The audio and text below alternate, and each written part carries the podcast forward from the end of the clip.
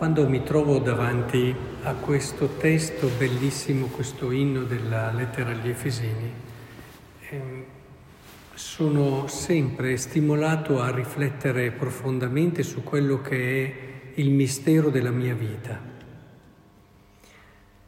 Soprattutto vorrei fermarmi con voi oggi a riflettere su quella meravigliosa cosa che ci racconta nella notte dei tempi, al di fuori del tempo, essere avvenuta, cioè che c'è stato un Dio, un Dio infinito, eterno, che ci ha voluti e ci ha pensati in Cristo.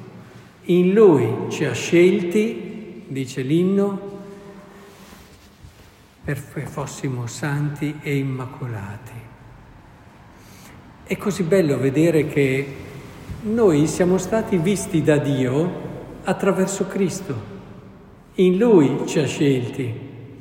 È come mettere un vetro colorato che ti permette di vedere l'altro con una tonalità tutta particolare. Ecco, la nostra tonalità ciò che ci ha resi così belli davanti a Dio è l'averci guardato attraverso Cristo e in noi ha visto qualcosa di Lui. E, e quando io guardo ognuno di voi, quando penso ad ogni persona che incontro ogni giorno e mi dico sono proprio così superficiale, se non riesco anch'io a cogliere quel qualcosa di Cristo che Dio ha visto quando ha voluto quella persona. Del resto, chi poi fa emergere, fa fiorire in modo straordinario questa verità sono i santi e oggi in modo particolare ricordiamo Santa Teresa d'Avila. E vedete, fermandosi davanti alla persona, prendiamo lei oggi perché ricordiamo lei, che diceva sappiamo tutti che abbiamo un'anima, ce l'hanno raccontato, ce l'hanno insegnato, ma non ci pensiamo mai a sufficienza. Spesso lo facciamo in modo grossolano. Ma se ci fermassimo un attimo a pensare le meraviglie che ci sono nella nostra anima, le eccellenze, colui che abita nella nostra anima.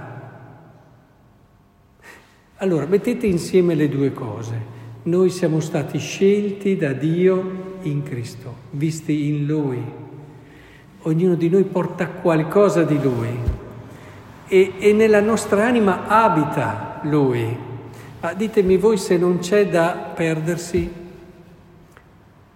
in silenzio nella contemplazione e nell'amore di questa verità perché si dice che San Francesco d'Assisi a volte iniziava il Padre Nostro nella preghiera notturna e si fermava al Padre, tanto era preso da questa parola e andava avanti tutta notte fermandosi solo al Padre, non riusciva ad arrivare alla fine del Padre Nostro.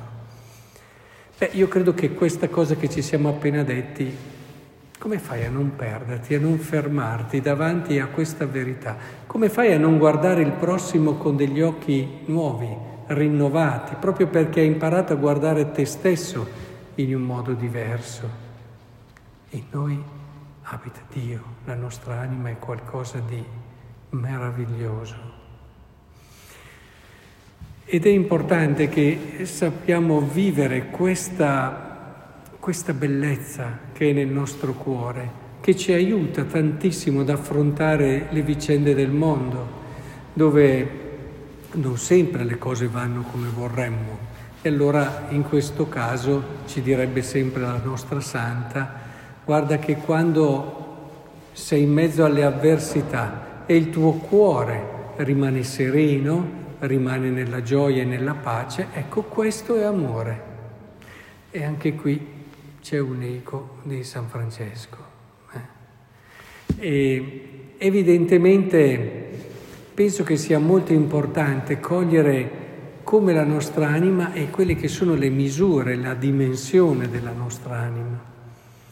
Certo questa non è una grandezza eh, sullo stile del mondo, questa è una grandezza secondo Dio e probabilmente le anime che al mondo neppure, ah, sfuggono, neppure le coglie, le nota, sono le anime più belle e più grandi davanti a Dio.